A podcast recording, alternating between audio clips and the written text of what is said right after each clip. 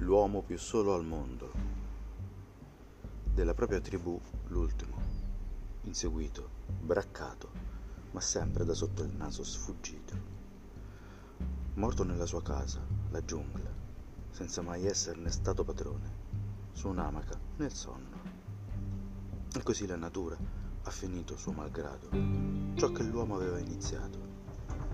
La tribù spazzata via da allevatori e minatori e un solo indigeno, l'uomo più solo al mondo, sopravvissuto in fuga da 26 anni, ma da solo, come solo un simbolo può fare, ha fermato, rallentato l'avanzata dell'uomo moderno, cannibale, lui sì, di se stesso.